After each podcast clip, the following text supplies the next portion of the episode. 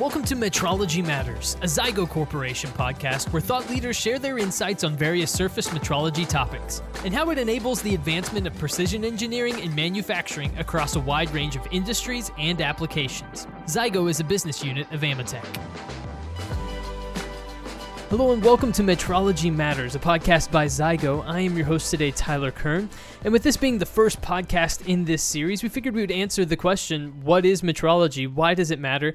And how is the industry continuing to grow? And joining me to have this conversation and to answer those questions is Jack Clark, Senior Principal Scientist at Woodward. Jack, how are you doing today? Thank you so much for joining me. I'm great. Pleased to be here. Excellent. Well, Jack, tell us a little bit about yourself, uh, about your background in the industry, and, and, how long you've kind of been working in metrology. Oh dear. uh, sometimes that's embarrassing on how long it's been.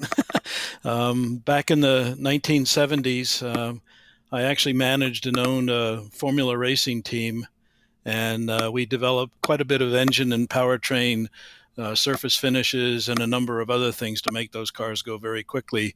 And that was my first introduction to metrology. Crude as it was then compared to now, if we would have known now what we knew, what we were trying to do then, we probably would have done it better. But it did start back in racing, and we developed a number of metrological approaches, but also finishing methods. And that, then that evolved into a, a company that I owned that offered those services. In other words, providing specialized surfaces and geometries that would uh, enhance performance of manufactured components and mostly automotive at the time, but later on it evolved into all manufacturing. And then um, that was uh, acknowledged by Adolf Coors Company of all things, and uh, we started a group there called Coors Surface Technology, which was devoted to enhancing the life of all the tooling that made cans and ceramic product, and that was very successful and very knowledge gaining because we were starting to roll into the early 1900s 1990s, excuse me. And um, there were a lot of new advances with materials and coatings during that period. And then that evolved into uh, another consulting gig period. And then working with Zygo, of all things, uh, starting in 1999, when it became evident to them that there was another whole world that can be measured with interferometric instruments that is called manufacturing. So I helped uh, Zygo and Chris did as well move into that that world. And um, post that, I went back into consulting, and I had a very good consulting company called Woodward Inc. Uh, who's been around this year for 150 years. And we created a group there that's the Materials and Surface Engineering Development Group. So we're a corporate development group that takes care of innovation in uh, surface measurement, metrology, primarily, but also the understanding of how surfaces and materials have to be combined and the measurement of all of that so that you have uh, high performance in surfaces. So we're doing a lot of good in the company to advance some of the technological prowess of the company and, and add that to the product capability. That is awesome. Well, hey, Jack, thank you so much for sharing uh, your background and uh, and a little bit about your journey to this point. And uh, you mentioned Chris, so let's introduce Chris as well. Chris Evans, professor of mechanical engineering and director of the Center for Precision Metrology at UNC Charlotte. Chris, thank you so much for joining us as well. Well, thank you. It's uh, going to be interesting this conversation. I hope. My background is somewhat different from Jack's.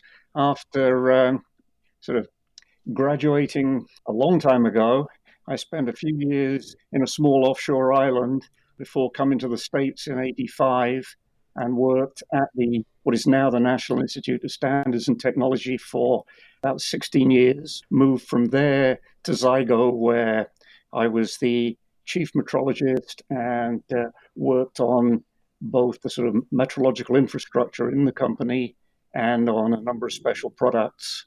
And then in 2010, I decided that I'd been confused for over 35 years, and it was about time I passed that on before, you know, to another generation and joined the university. And so here I have both the normal sort of teaching requirements. I run a research group which, like most of my career, spans both precision manufacturing and measurement but we also have the Center for Precision Metrology, which is a really quite nicely equipped facility uh, for dimensional and optical metrology, and have a very active group of affiliate member companies. Very, very good. Well, guys, let's let's start off just by answering some of those questions that I mentioned in the introduction, and let's start off by taking a broad macro look at what we're talking about today. Uh, so let's talk about what is metrology and why does it matter. Jack, why don't you uh, take a first crack at that? What is metrology? Tell me a little bit more about why it matters. Well, I think a lot of people have uh, quite a varied opinion of what metrology is. I'm sure Chris has the the uh, more academic and better, maybe even relating back to the Greek somewhere on metrology. From a functional standpoint, uh, it is certainly the measurement of uh, things that we make. That is dimensional measurement all the way at, at large scale that can be many, many millimeters and meters, but all the way down to angstroms sometimes according to the need. And uh, the way I look at it is it's absolutely necessary in understanding uh, whether a part or a component will function. If you're not measuring the right things about a part, again, whether it's dimensional or really down to those very fine surface details, you really will not understand whether it will perform or not. That's a, a very basic definition from my standpoint, and that's the kind of thing that we do on a daily basis at Woodward. We make sure our components will function based on the tolerancing, and then, of course, that metrology measures whether we're within those tolerances to, to actually uh, perform. Yeah, so if I can maybe jump in and say, by definition, metrology is the science of measurement. And so it's really about the underlying methodologies of making the measurements that Jack's talking about but it's also I think foundational to many things from you know fundamental research. Without the science of measurement, we would never have been able to recently prove that gravity waves exist. It's foundational to us being able to have this conversation. Without metrology, the semiconductor industry would absolutely not function. Um, it's foundational to commerce. You know, if you don't have internationally agreed standards on what length is, what volume is. You can't make components that will assemble. Mm-hmm. And uh, the US learned that lesson very clearly with the Great Fire of Baltimore, where the pumping engines and hoses from Washington didn't match the uh, facility stands and available water sources in Baltimore. And that, by the way, that's that's very applicable in manufacturing. There are so many companies that build components and assemblies worldwide. We might build one component in Germany and one component here in the U.S. and maybe one in Japan, and then they have to be combined to something that actually functions.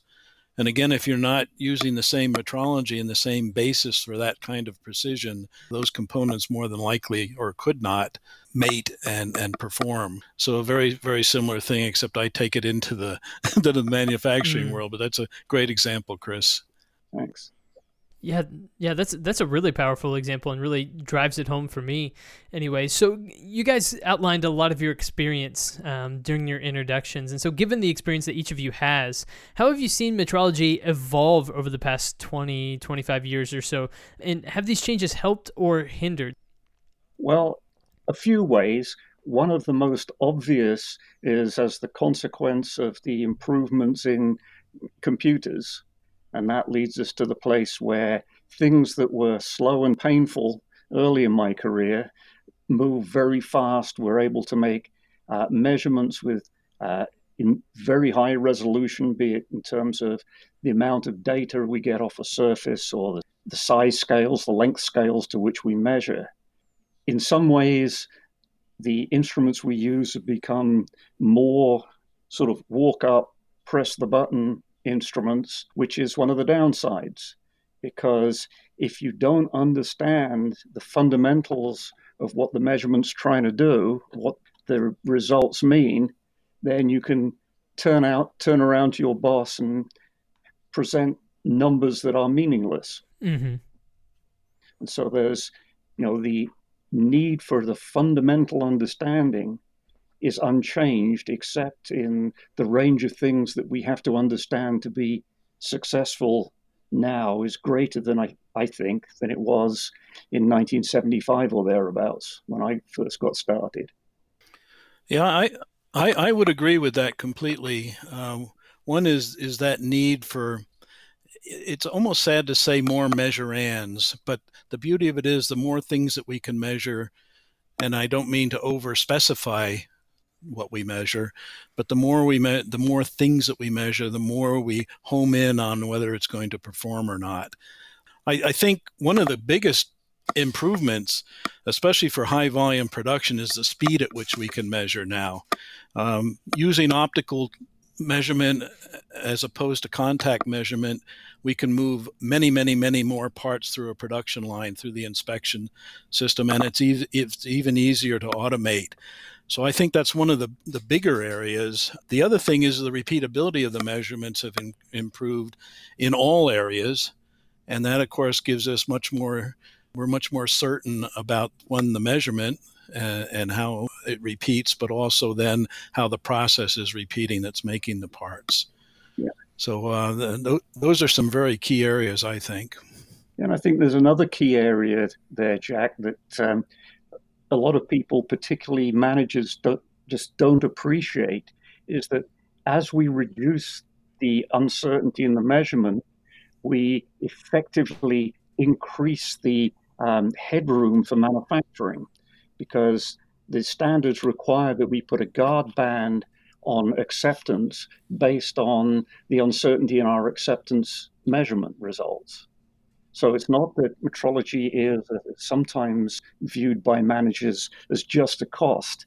It's both an enabler to make things, and if done well, you can end up perhaps reducing the uh, cycle time for statistical process control or increasing the uh, acceptable range of parts because you've decreased the uncertainty. Yeah, that's absolutely correct. And when applied correctly, like you suggest with statistical process control, um, it really does reduce the cost of poor quality which is, of course, the bottom line effect of you having proper metrology involved with your manufacturing. And by the way, it goes all the way through uh, R&D, product development, and all of that. If you don't have the metrology running in parallel, you can't get to that point and specify the proper metrological approach for a final product and its production. So, uh, yeah, you're absolutely right, Chris. So, Chris, you know, given that you're in the world of, of academia, you know, what limitations in the field of metrology are you trying to overcome with your teaching philosophy, and how will it help students once they've they've graduated and moved into the workforce? Well, I think one of the things that we do here at Charlotte very well is essentially provide a practical uh, engineering curriculum. Hmm. So you know, by the time our students go out in the world, they know what machine tools are, they know how to use them at some level, they understand some amount of what's known as um, tolerancing, the ideas of how to approach sensibly product design. Um, so it, it's not just it's not me; it's a whole faculty that's developed uh, a very good structure to generate useful students going out into the world. Hmm. Um, one of the things that I've observed is that typically I get as many phone calls in a month from people looking for metrology educated engineers as we graduate in a year. And that's, I think, one of the problems. Of course, the benefit to the students is they're in high demand and therefore they go out into the world and with very nice starting salaries. I would um, like to add to that. I, the one thing I didn't mention in the biography that we provided, that quick one in the beginning, mm-hmm. I did spend five years at Colorado State University in the uh, mechanical engineering group as a faculty affiliate uh, which was very nice because I brought a number of instruments into the university that were metrologically related. That added to their capability, but hmm. also I got a chance to work with the students and, and help place some of some of them. And to your point, first of all, there are very few universities in the world that have the focus that UNC Charlotte does. CSU has a little bit of that like Chris says, you know, we can we can give them some hands-on with a couple semesters of working with lathes and, and that sort of thing. But it has to go further. The the thing that's really required to help them though after they graduate is really maybe some internships. Uh, and we do a lot of that at Woodward. We bring in interns from a number of the um, I was going to say manufacturing and engineering universities, but there are a few of them, the mechanical engineering universities, and uh, we try to give them an idea of what they're what they're up against. So we would actually give them real projects. Uh, the problem is is finding the ones that are really qualified and interested to come in even at that level. And I know SME, Society of Manufacturers Engineers, has had programs over the last, well, actually two decades to try and instill the want to be in engineering and mechanical engineering uh, all the way down into the grade schools. And it's been helping, but um, it's really important to get to make the students aware uh, of what, what really good things they can be doing in, in manufacturing and metrology.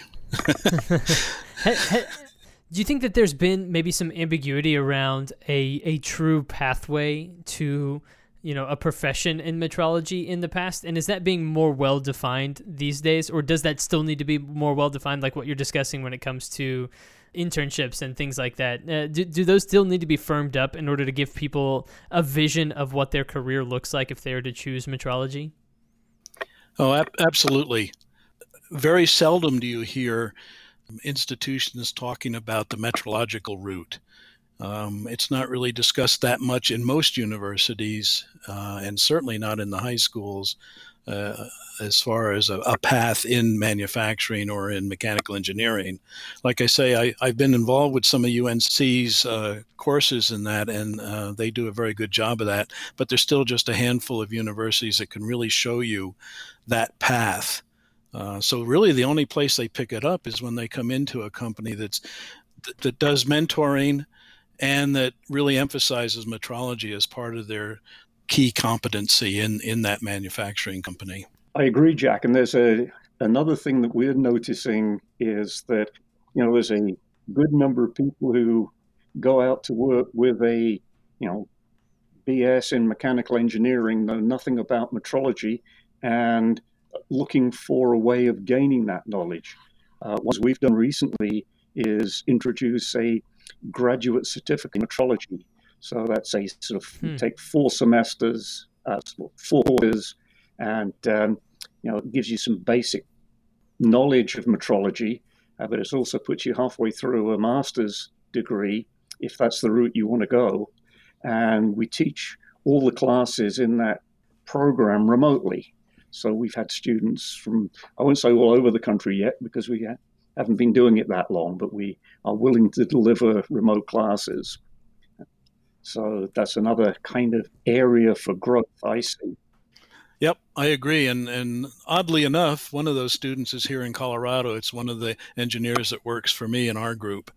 And um, again, one of my goals, being I'm one of these old guys in the company, is to mentor as much as I can which is my way of, of helping to teach uh, the younger engineers out there.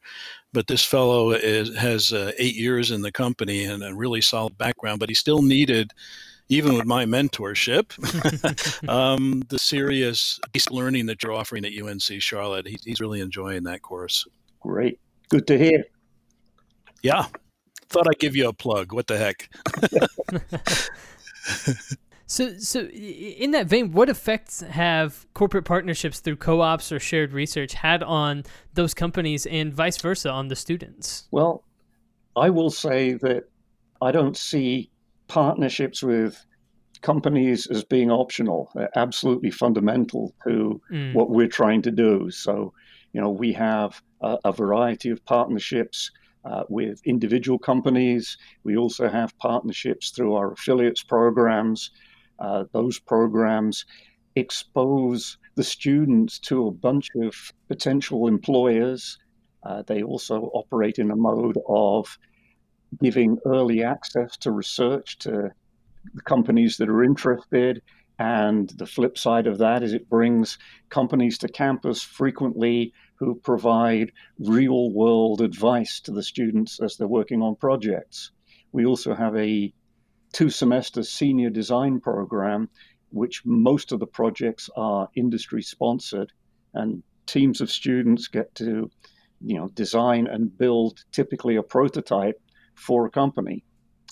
I say a prototype. I always emphasize to the companies don't expect you're going to get something that you can put straight into manufacturing as a product. And right, don't give it right. something to do that's absolutely on your critical path. Yeah, that that's absolutely true. We we sponsor Woodward sponsors quite a number of, of these senior projects and also graduate projects. It's nice the senior projects are designed to be just two semesters or one school year long for their senior year. And of course, a lot of the graduate projects are, are usually much more detailed.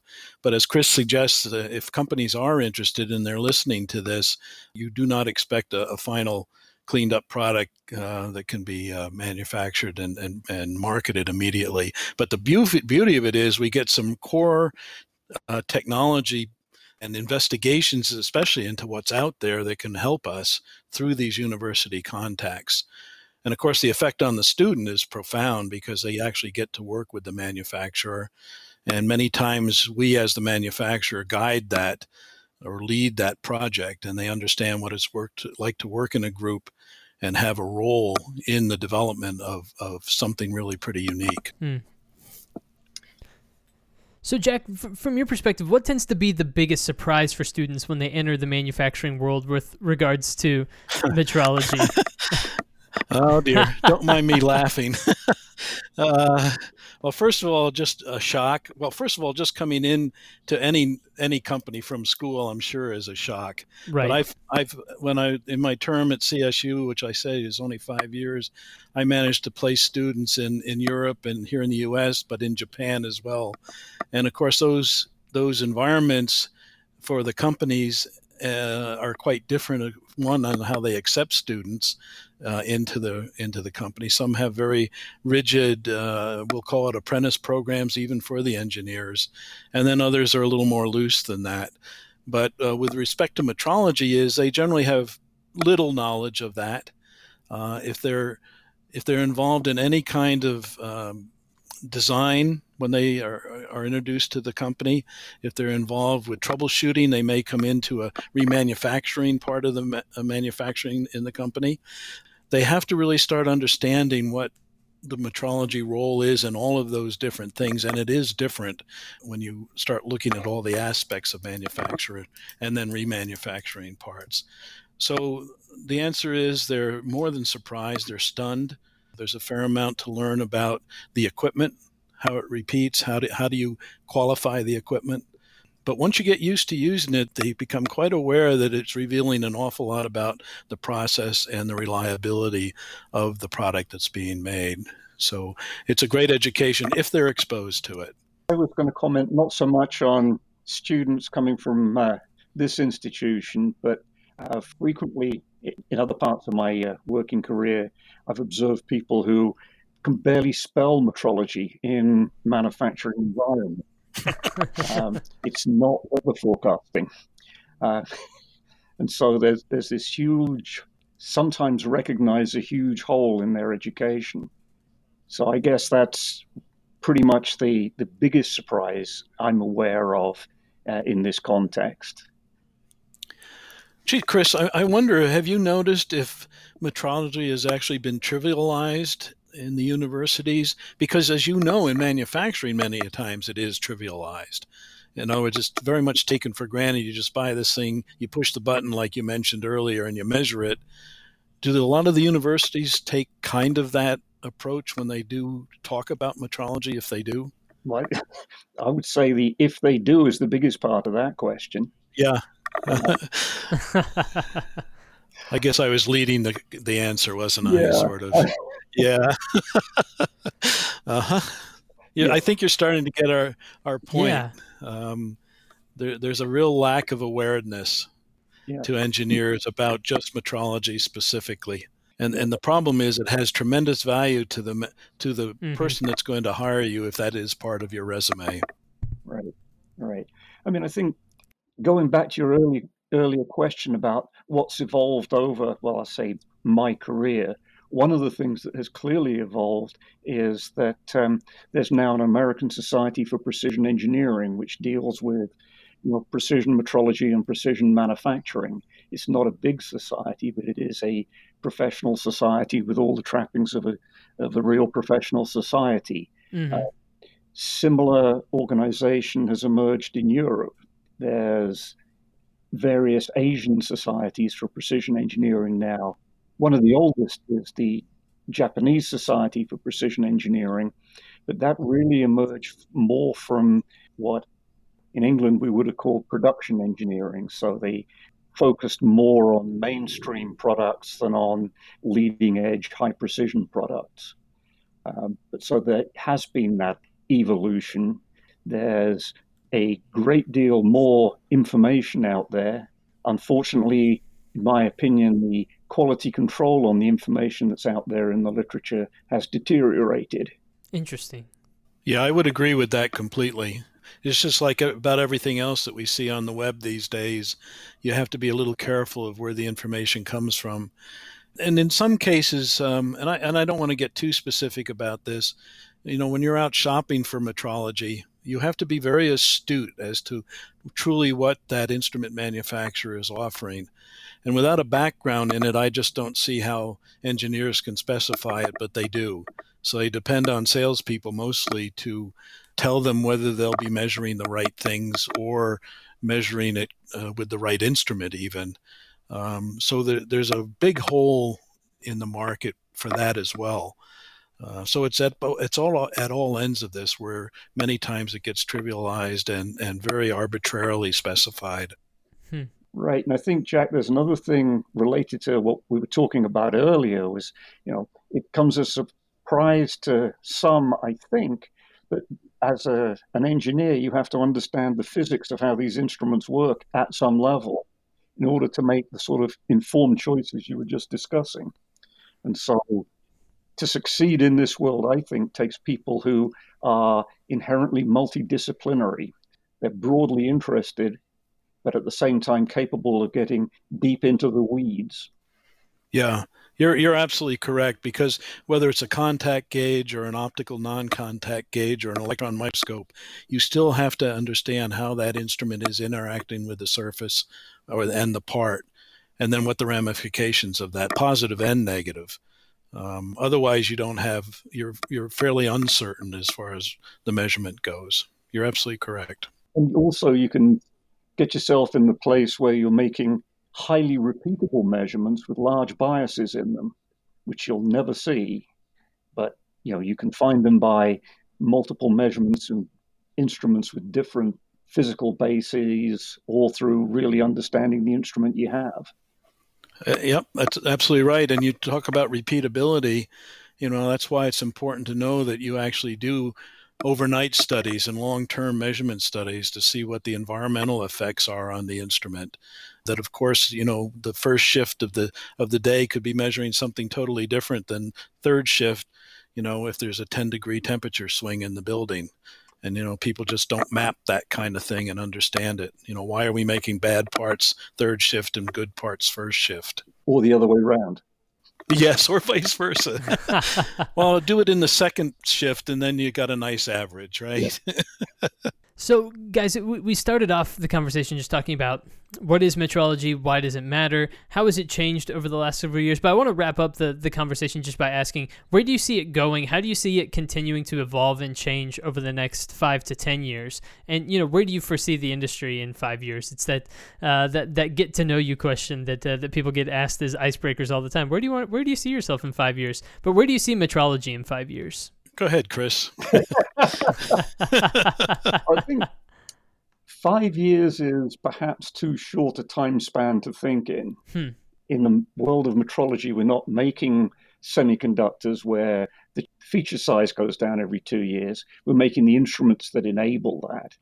But over a slightly longer period, one of the things I see is really this huge growth in the amount of data we can take in any given time.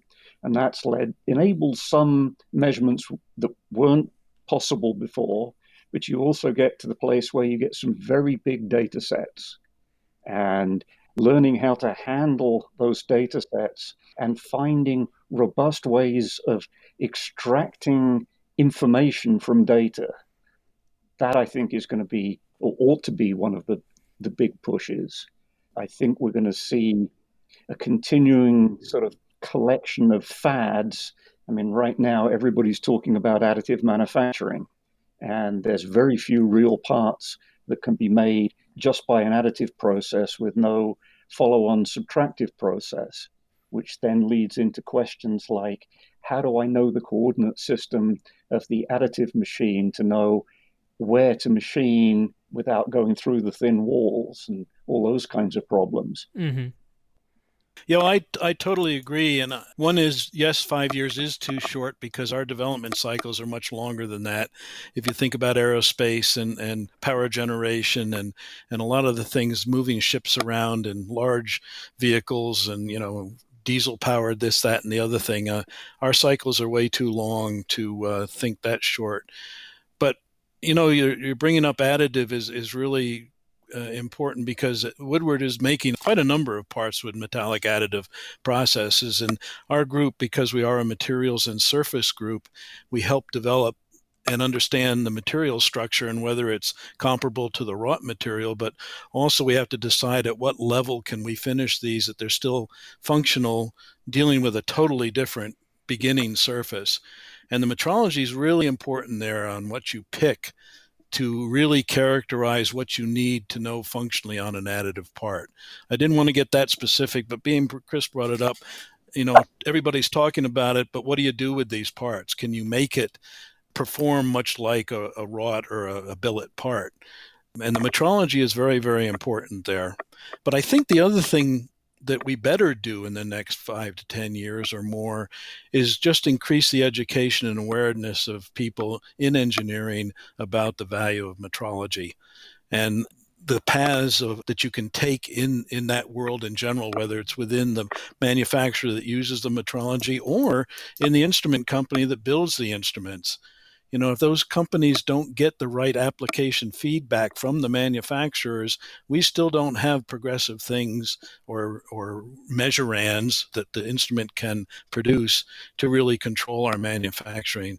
So it's a real delicate balance that I've worked with and I really cherish the time I worked at Zygo and then the time that I've been working in manufacturing as well to kind of see that balance and the fact that you do need that cooperation with universities, instrument manufacturers, machine tool manufacturers to progress to where we want to be.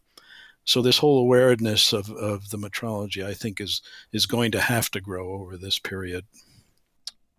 I agree. Well, Jack and Chris, thank you guys so much for, for joining me today and kicking off Metrology Matters, a podcast by Zygo. I, I think you guys did a, an incredible job uh, breaking down a lot of the, the trends that you're seeing in the industry and uh, some of the areas where the industry is going to continue to grow, especially in the areas around education and in moving young engineers up from college into the workforce. And so, uh, Jack Clark, Senior Principal Scientist at Woodward, thank you so much for joining me today, Jack. Thanks for having me. Absolutely. And Chris Evans, Professor of Mechanical Engineering and Director of the Center for Precision Metrology at UNC Charlotte. Chris, thank you for joining us as well. It was a pleasure. Thank you. And everybody, thank you so much for tuning into this first episode of Metrology Matters. If you enjoyed what you heard, make sure you subscribe right there on either Apple Podcasts or Spotify to make sure you get the future episodes downloaded directly there on your mobile device or wherever and however you listen to podcasts. Of course, we will be back soon with more podcasts here in this series, but until then, I've been your host today, Tyler Kern. Thanks for listening.